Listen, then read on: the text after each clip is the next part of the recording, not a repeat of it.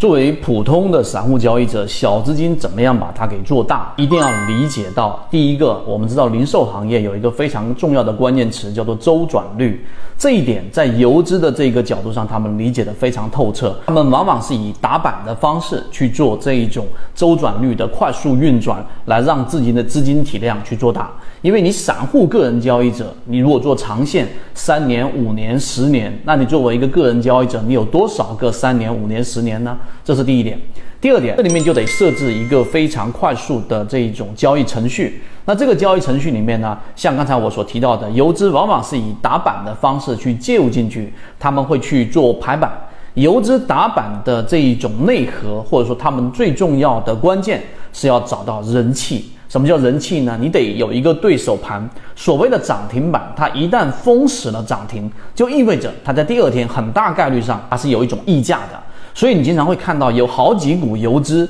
好几股龙虎榜的席位，他们往往集中在一个标的上，那它背后一定有一个很强的概念做一个推动。这个是例如说这个政策的角度，或者这一个行业当中的热点，这是一个非常大的推力。第二个，有多方的资金去介入，这个时候就是点火成功。那他们往往会在第二天的这一种高开的溢价当中去寻求一个大的利润，当然他们也会有止损啊。一般情况之下，在第二个交易日，如果在10点半之前它并没有体现出一个比较高的溢价，往往就会开盘就把标的给卖掉。那这个时候呢，它会有一些小的止损。游资的第二点，刚才我们说了，周转率，它就是往往拿几次比较大的利润，一波大的利润，它就可以把我们所说的小的这种止损给覆盖掉，这是第二点。第三点，那具体到缠论当中，我们怎么样设置这样的一个程序呢？这个交易的模型非常简单，首先你一定要找到一个大级别的买点。例如说，在缠论当中，你周线级别的买点进入进去之后，在一个相对小的级别、小级别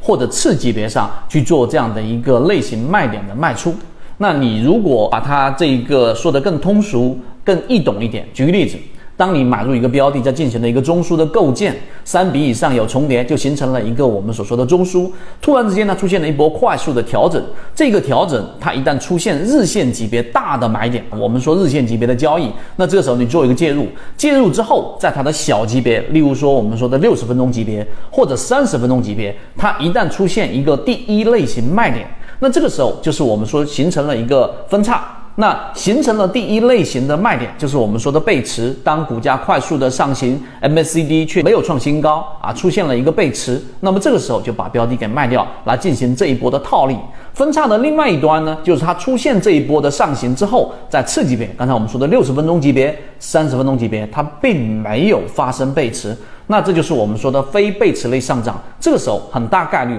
你就拿到了刚才我们所说的这个溢价。所以这个小的程序里面有很多的细节，但整体的框架就是刚才我们说的，第一，周转率，第二，就是你要在大级别上去做介入，在次级别、小级别上去做这一个卖出。这2点理解了，其实你就是在短差的这个程序上已经算是入门了。当然我们有更多的完整细节可以找到我们的圈子。今天聊那么多，和你一起终身进化。我们圈子现在正在讲实战系统专栏，完整版有非常详细的视频和图文讲解，帮助大家建立一个完整的交易系统。所以你想进一步完善自己的交易框架和模型的话，可以拿出手机一步关注股掌之上公众平台，加入实战圈子，进一步系统学习。